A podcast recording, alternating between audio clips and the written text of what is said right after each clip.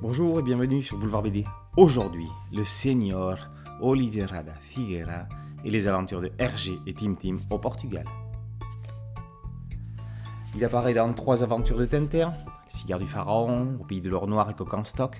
Il est mentionné dans les bijoux de la Castafiore. Le marchand portugais Oliveira da Figueira fait partie des seconds rôles mythiques et indispensables de l'œuvre d'Hergé. Il était enfin temps qu'on en sache un peu plus sur lui. Après sa biographie non autorisée de la Castafiore, Albert Algou s'intéresse à celui qui était dans le bateau qui recueillit Tintin dans une tempête en main rouge au début des Cigares du Pharaon, avec Henri de Montfred. Le camelot restera l'homme providentiel, sans qu'il n'oublie jamais que le commerce est le nerf de la guerre. C'est grâce à son business qu'il permettra à Tintin de se faire passer pour son neveu Alvaro et ainsi entrer chez le professeur Smith, alias le docteur Muller dans Au pays de l'or noir. Da Figuera hébergera enfin Tintin et Haddock chez lui dans Coq en stock. Et c'est par un télégramme de félicitations à Haddock pour son mariage avec la Castafiore qu'on entendra pour la dernière fois parler de lui.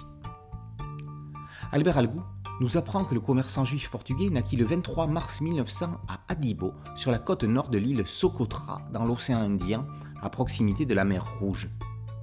Toujours pivot d'un commerce international, dès le XVIe siècle, elle servait d'escale aux navires portugais. Le jeune Oliveira da Figueira devint rapidement polyglotte. C'est un enfant de la diaspora. Il symbolise l'ouverture de la série vers l'ensemble du monde. Dans la deuxième partie du livre, intitulée Hergé, Tintin et le Portugal, Algou détaille les rapports d'Hergé avec le Portugal et en particulier la façon dont l'œuvre a été éditée en Lusitanie, de façon parfois anarchique. Le pays fut d'ailleurs la première contrée non francophone à le publier en couleur, six ans avant la Belgique.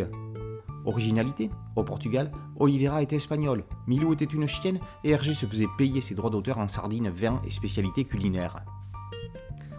Enfin, dans son épilogue, Algou revient sur son enquête qui l'a amené à découvrir les ancêtres brésiliens et les origines portugaises de Haddock. Comme on en a l'habitude, en mal pour un bien, les éditions Moulin Sarr ont refusé l'utilisation d'images de l'œuvre de Hergé.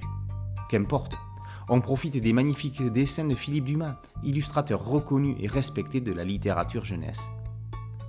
Maintenant que le lecteur tintinophile averti et est incollable sur les seigneurs Oliveira da Figueira, on espère qu'Albert Algou ne va pas s'arrêter en si bon chemin et continue à nous raconter la vie méconnue des personnages secondaires de Tintin. Séraphin Lampion, Piotr Sutz ou même le général Alcazar ne seraient certainement pas contre. Le Seigneur Oliveira da Figueira les aventures de Hergé et Tim Tim au Portugal par Albert Algou et Philippe Dumas est paru aux éditions Chandaigne. Boulevard BD, un podcast audio, une chaîne YouTube. Merci de liker, de partager et de vous abonner. A très bientôt sur Boulevard BD. Ciao